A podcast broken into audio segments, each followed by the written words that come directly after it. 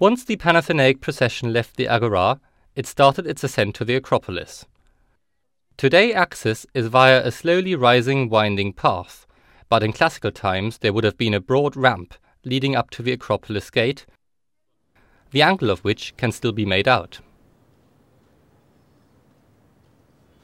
As the procession climbs up the hill, it looks straight onto the Propylaea, which is the only entrance to the Acropolis.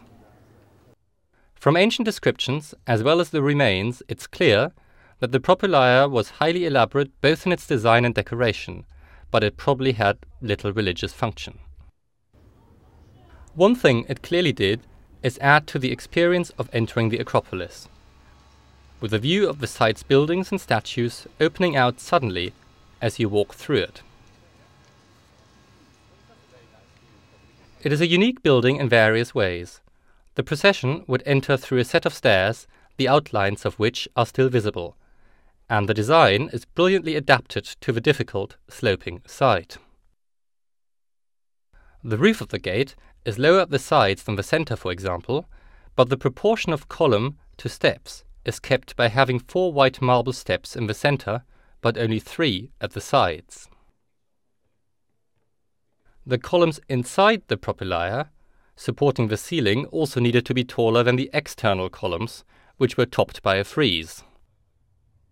The architect came up with the elegant solution of using thinner ionic columns on the inside of the building, which are neatly concealed by the wider Doric columns of the facade when viewed from the front.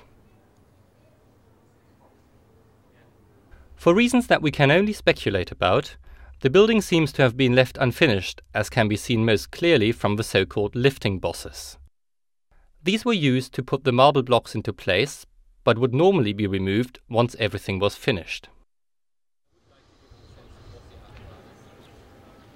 To the right of the Propylaea, and also visible during the ascent, is the temple of Athena Nike, or Athena the Victorious.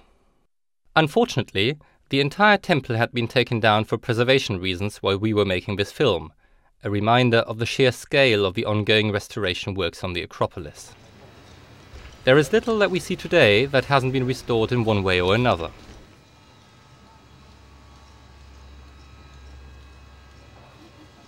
Once the people in the procession had cleared the Propylaea, they would have the entire Acropolis in their view, looking roughly west to east. Straight ahead was the enormous bronze statue of Athena Promachos, or Athena who fights for the Athenians.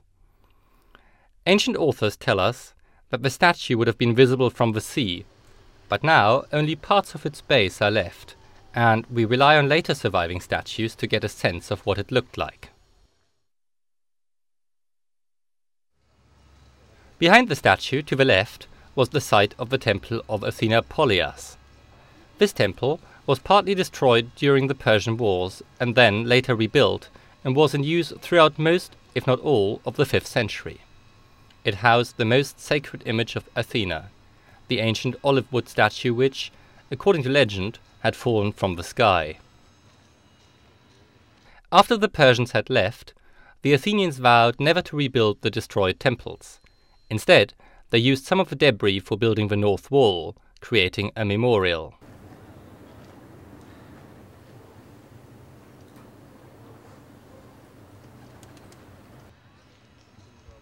Next to the Athena Polias temple, almost perched on the edge of the Acropolis, is the Erechtheion, another unusual building. It is perhaps the most graceful of the Acropolis temples, since it is designed in the Ionic style.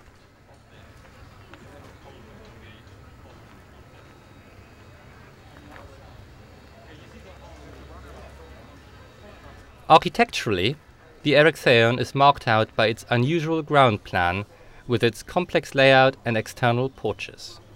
Particularly striking are the statues of young women known as caryatids, used as columns.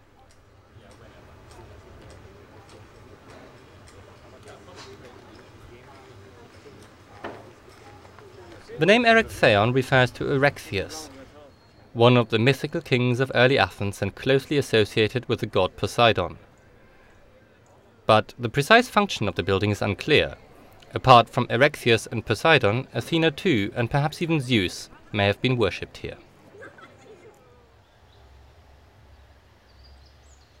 Various religious stories are associated with the Erechtheion. An olive tree on the west side, facing the Propylaea, was thought to be the first ever olive tree, planted by Athena as a gift to her city. And not far from it, there is a salt spring which, legend had it, was created by Poseidon. The same legend also explains the hole in the roof and the floor in the southeast porch of the building. This is where Poseidon's trident flew before it struck the ground and created the spring. On the far side of the Erechtheion was the great altar of Athena, where the livestock that formed part of the procession would be sacrificed. Presumably, the altar was at the center of much activity. Once again, though, we have little more than the site left today.